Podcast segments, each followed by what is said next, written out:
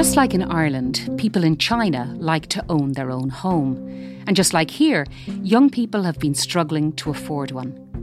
But now there's another factor keeping a generation of young Chinese people at home with their parents. Fears about the economic slowdown are stopping Shanghai residents from buying property. Now, after four decades of rapid growth that transformed the lives of hundreds of millions of people, economic doubt has crept into China. And that uncertainty is holding young people back. I wouldn't want to buy a house. To be honest, no matter what policies come out, it won't reach the point where ordinary people would want to buy a house. And it's not just property. Youth unemployment has risen, and domestic demand for goods Chinese factories produce has slowed. It paints a gloomy picture. Many expected a bigger rebound after strict coronavirus controls ended. And that all matters for the rest of us. But it's not just Chinese businesses that are going to be impacted if China, uh, if the Chinese economy gets worse. It really does have an effect on everybody else. This is in the news from the Irish Times. I'm Bernice Harrison. Today, what's behind China's economic problems and what those problems mean for the rest of the world? I speak to Beijing correspondent Denis Staunton.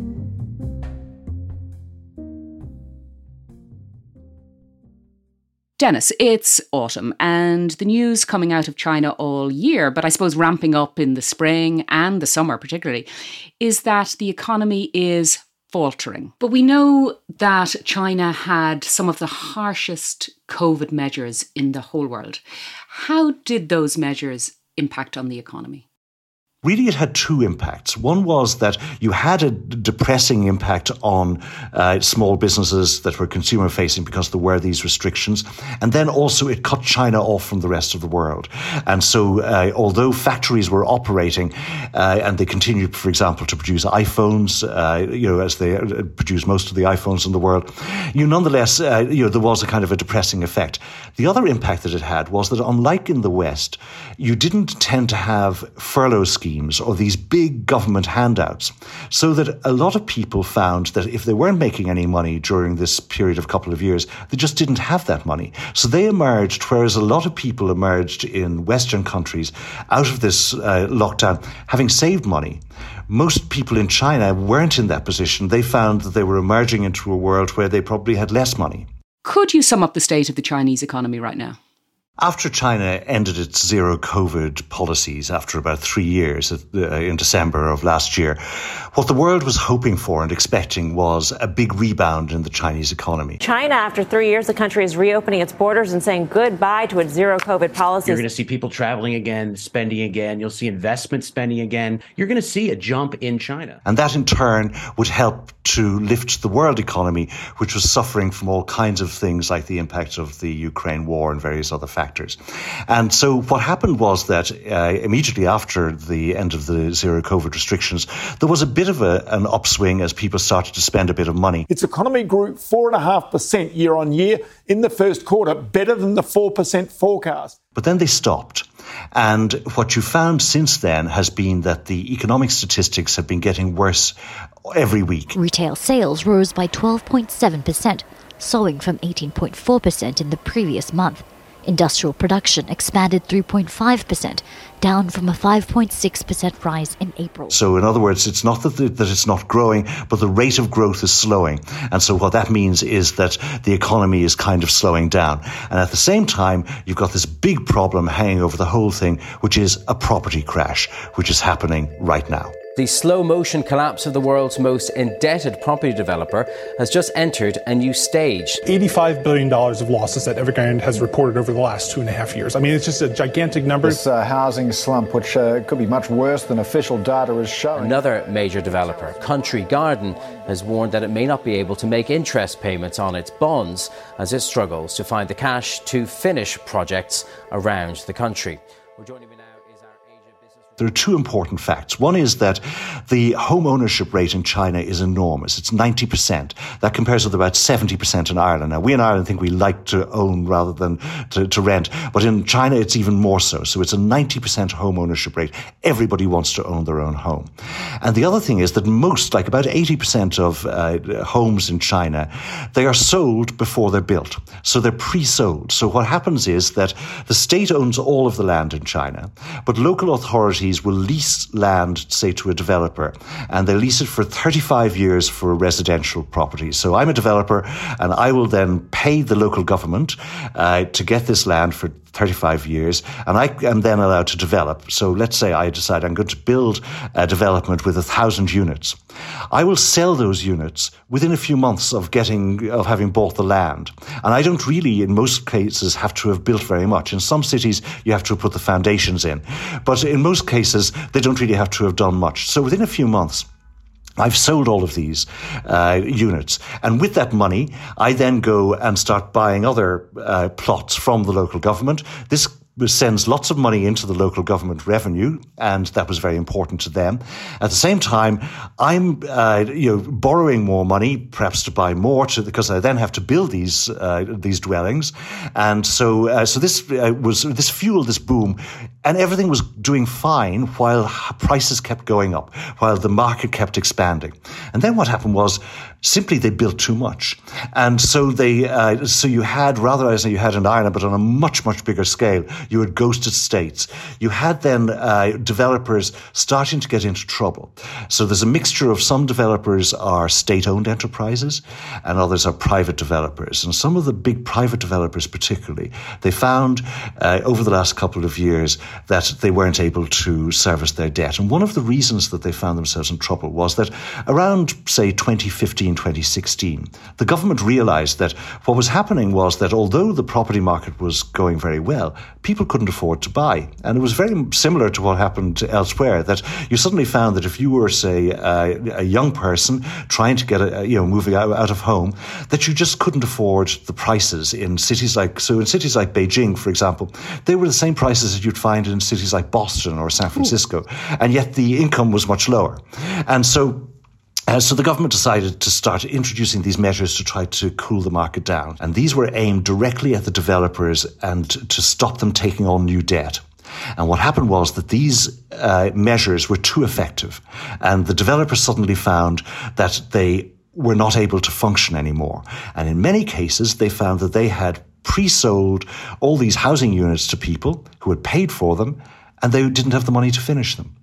And so that then became uh, a big problem. And uh, so what you've had is a number of the biggest companies, the biggest private developers are on the verge of bankruptcy. They've been unable to service their debts and they are struggling now to finish even the projects that they've already sold, and uh, and they and nobody wants to buy anything new because they're just not sure what's going to happen. Look, as we know here, if there's a problem in the property sector, if there's a crash in the property sector, it has a massive impact outside that sector. How is the property situation impacting Chinese people in general? Well, first of all, the as you say, the property sector it accounts for about a quarter of the economy. If you th- take everything else, in you know, sort of cement, construction, furniture, lighting, everything that goes into it, it's a huge part of the economy. So it's affected everybody. If you know nobody's building anything really, and so nobody's and these other people aren't getting work either. In the same way, there's a whole kind of shadow banking system which has been lending money to property property developers. And uh, that's now suddenly getting hit. So it's starting to have a bit of contagion there. The actual main Chinese banks are kind of okay.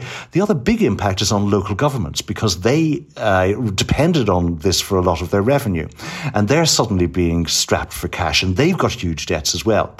And then the big impact is that people themselves are just finding that uh, in some cases they've got a big mortgage and they don't have the apartment. And also, they're, what they're seeing is that this uh, property, which they thought was going to be worth X amount is now suddenly not. And so they're getting into negative equity. They're just, they're, you know, but, but more than anything, the big impact is on confidence in the economy. And people are feeling that, uh, you know, that they're not going to spend any money because they're not just sure how things are going to go.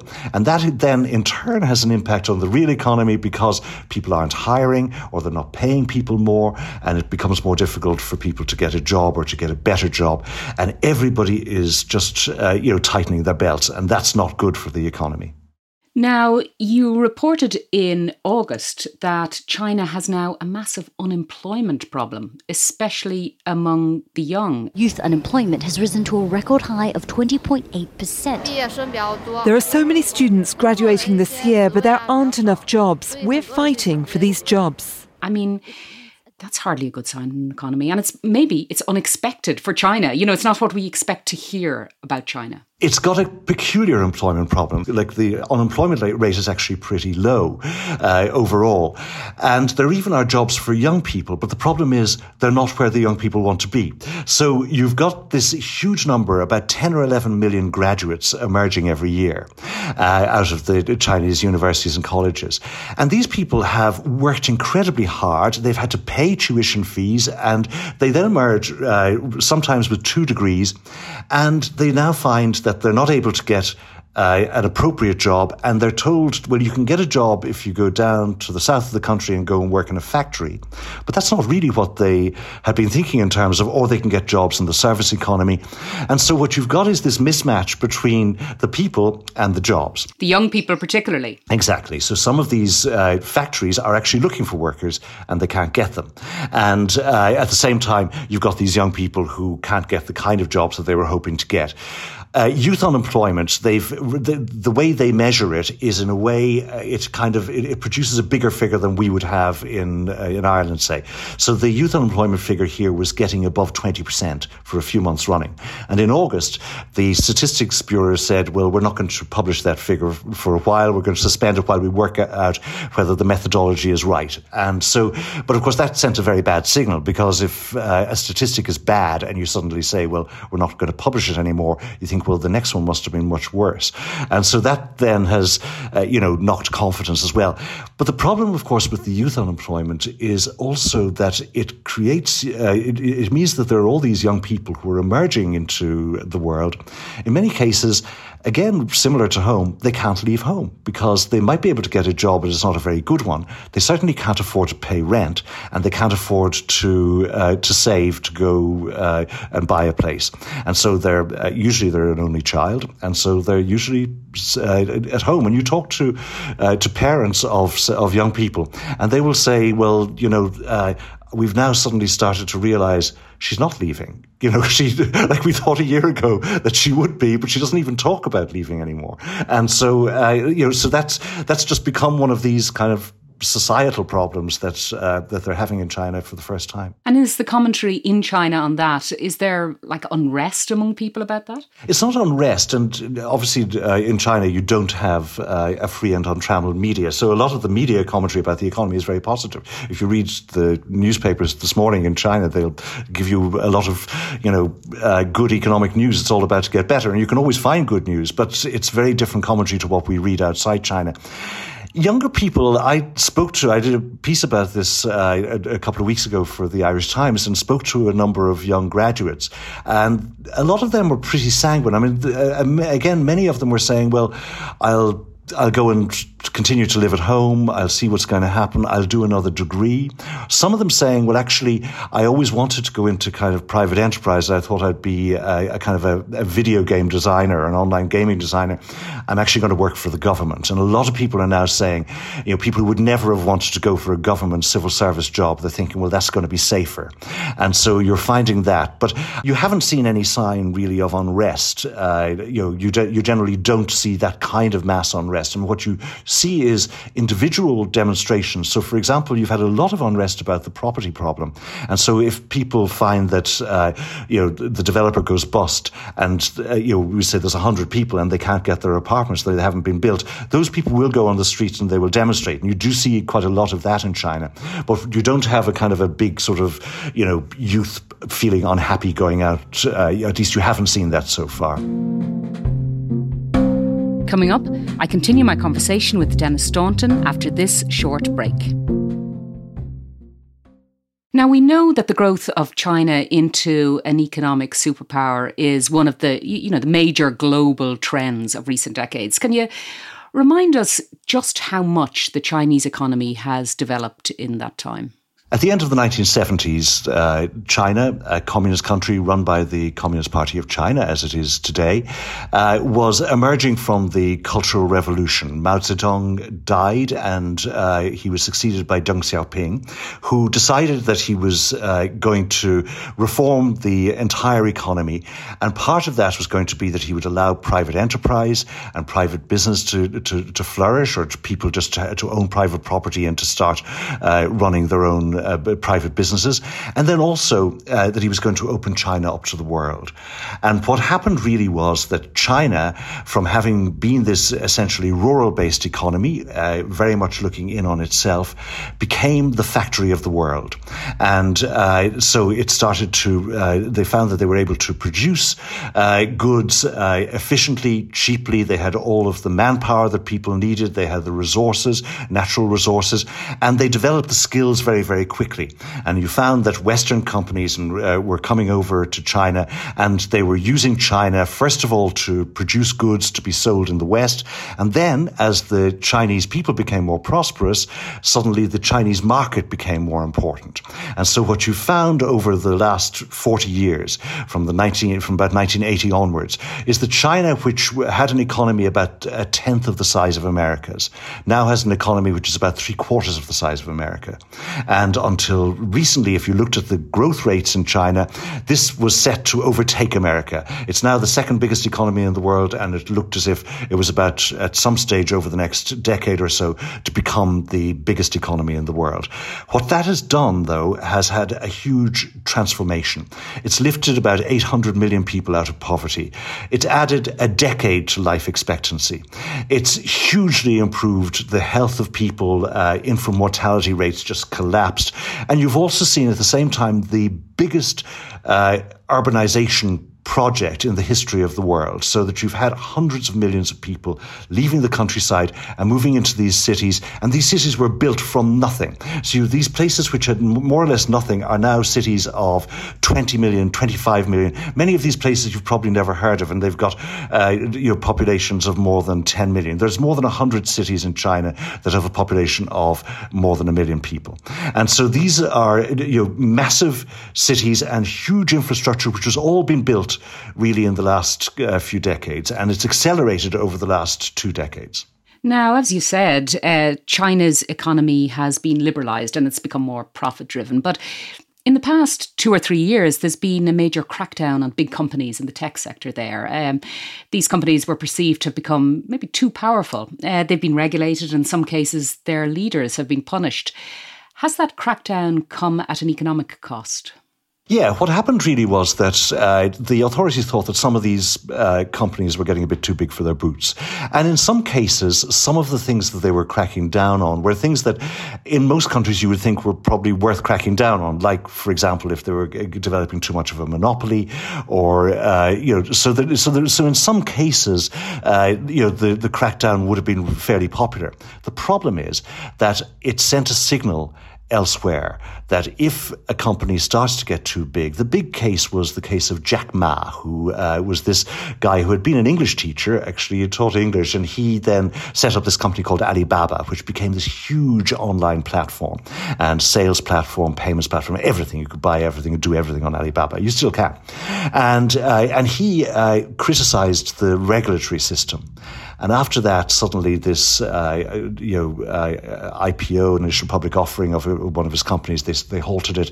He then kind of went silent and he's, you know, he hasn't been punished in terms of being prosecuted or anything, but he's been in and out of the country and he's generally taken a back seat and he's kind of handed over control of his companies uh, to other people.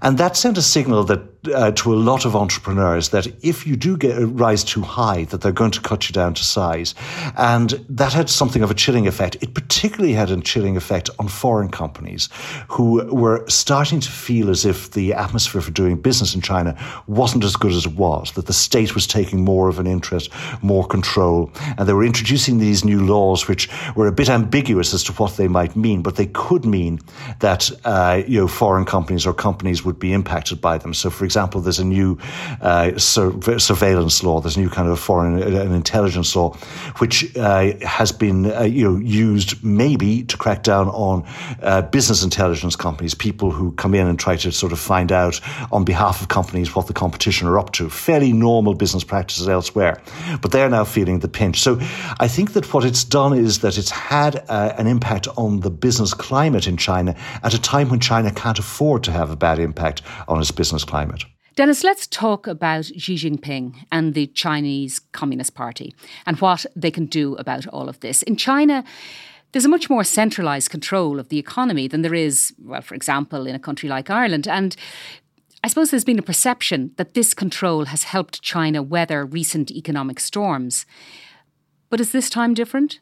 Well, the Chinese state is has huge power in the economy. It's a it's a funny system in the sense that the political power is entirely centralized uh, in the Communist Party leadership here in Beijing, but then a lot of the economic power is decentralized to the various provinces, and so these local officials are very powerful in terms of the kind of the budgets they have, what they can do to attract investment, how they can set certain uh, you know conditions for business, and they all they all compete with one another. But nonetheless when big things happen, like, say, COVID or the financial crash in 2008, the Chinese state can do things that other states can't do, and they have enormous financial firepower they haven't been doing quite as much this time as perhaps they might have been expected to. And so, for example, they've introduced some stimulus measures, but they haven't kind of done, you know, the kind of big bazooka that a lot of international economists are saying they need to do to just kind of revive things. And part of that is ideological. That uh, the Xi Jinping and the Chinese Communist Party leadership decided some uh, a few years ago that they didn't want to to mimic the kind of consumption-led economies that you have have in parts of the West because they felt that there was a danger of kind of uh, fueling speculative bubbles, which were, first of all, create instability, but also weren't actually good in the long term. And they wanted really, you know, one of the reasons that they uh, took the measures that, to deflate the property bubble a few years ago that they did was they wanted to shift investment away from things like property into real manufacturing, particularly sort of high tech manufacturing and kind of really what they would call high quality growth. And so they've uh, been putting a lot of money into uh, green technology. They produce more solar panels than anywhere else in the world. They're way ahead in electric vehicles. So there are certain parts of the economy that they want to promote and they want to push money in there. But what they don't want to do is to just sort of hand out money. And what they're worried about is that if they say do the obvious thing, which is to reflate the economy uh, or the property market again, that's just going to create the old problem again. And they also feel that if they just handed money to people or to businesses, that they wouldn't spend it, they'd just save it because that's the mood they're in. So that would be kind of a waste as well. So they're now caught in this kind of a bit of a dilemma that if they do nothing, then the economy is going to continue to head towards the danger of deflation. Consumer prices declined in July for the first time in more than two years. People and businesses are not spending, and the world's second largest economy is struggling to revive demand. And if you have deflation, what happens is that uh, I think I'm not going to buy this thing today because it's going to be cheaper tomorrow. And so that then depresses demand. What it also does is if you have debts, it then makes it harder to pay them off. Whereas, you know, if you have inflation, then the value of the debt decreases, and so it's easier to, to pay it off. Whereas deflation has the opposite effect. So they're very worried about having deflation. So if they don't do anything, the danger is they have deflation. If they do something, the danger is that they they create speculation. They have started to do more things, and so, for example, in the last few days, they have introduced a new rule saying that instead of having to have a thirty percent deposit for your uh, property, they've cut it to twenty percent, and they're saying that uh, local uh, authorities can introduce their own rules and make it easier if they want interest rates have been cut. So you are seeing some of this happening. But the question is, you know, can you know, will they do uh, something that's big enough to rescue the situation in the short term. And time is kind of running out. So I think that uh, what you may see, like one of the uh, advantages of having uh, a kind of an autocratic system where you don't have to worry about uh, the political mood is you can change your mind very quickly. And so you saw, for example, in zero COVID that right up to the day before they changed the policy, they were talking about how the policy was the only policy that was possible. Then they, you know, overnight, uh, they didn't just modify it; they just abandoned it completely. So they can turn on a sixpence, and so you really can find that you know within this system, which looks terribly, uh, you know, firm and sclerotic, that they can actually be very nimble and just completely change. And when they do decide to change, they do have the, you know, the power to to make something happen. I've been struck, Denis, these past few weeks that the Chinese economy has been front page news in the US, in the Washington Post, Wall Street Journal, New York Times. And the United States has taken an aggressive economic approach to China, I think, in recent years, with bans on trade with different entities, bans on trade with particular goods such as semiconductors, and uh, most recently, the ban on investment in sensitive tech areas, including AI, computer chips, and what's called quantum information technologies, all the cutting edge stuff. Is the US holding China's economy back with these measures? China thinks that the US is trying to contain China's economic rise and that, that, that all of these measures are all about trying to stop China uh, developing and getting bigger, and so uh, bans on the you know the, the, most sophisticated microchips and all of this stuff. This is to, basically to try to stop them rising technologically and economically. Perversely, uh, over the past couple of years, when uh, the, the, US was introducing these measures, trade between China and the US actually grew.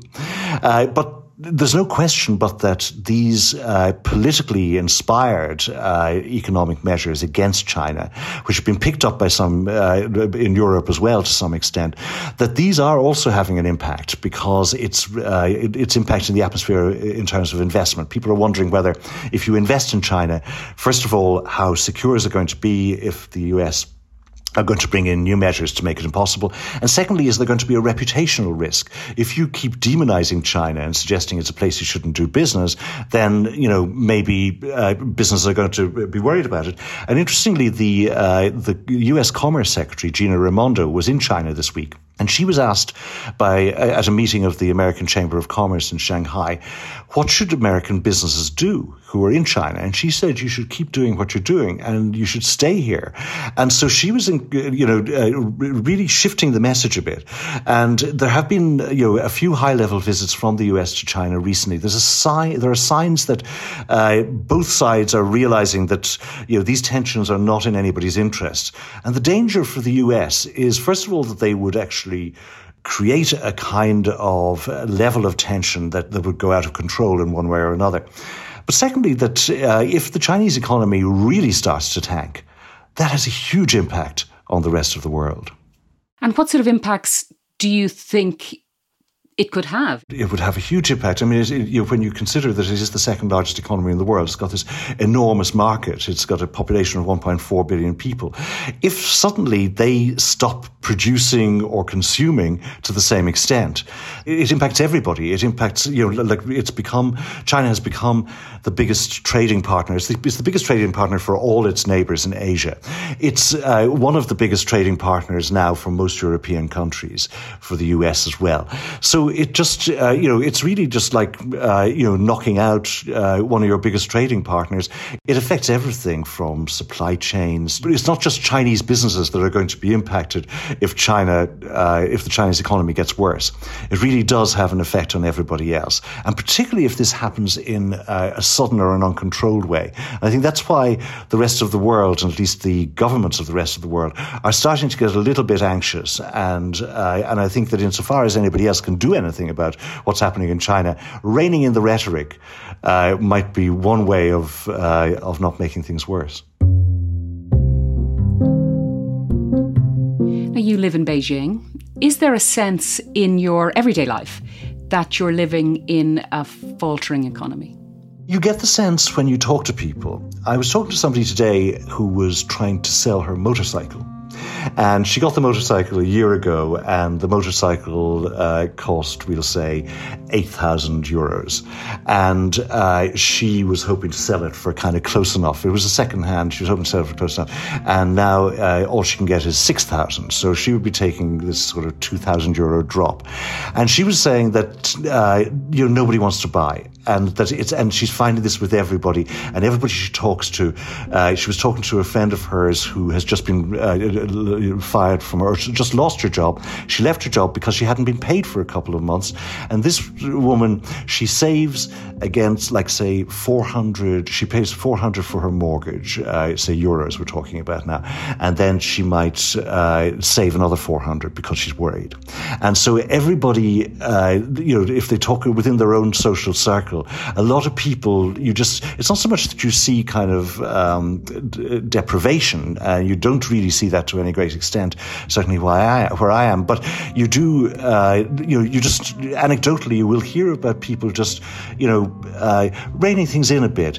And it is this question of confidence, of people not feeling confident. So the people who are not buying uh, my friend's motorcycle right now, they think she'll take 5,000 instead of 6,000 if they wait a little while longer. And maybe she will. Thanks very much, Denis. Thank you. That's it for today.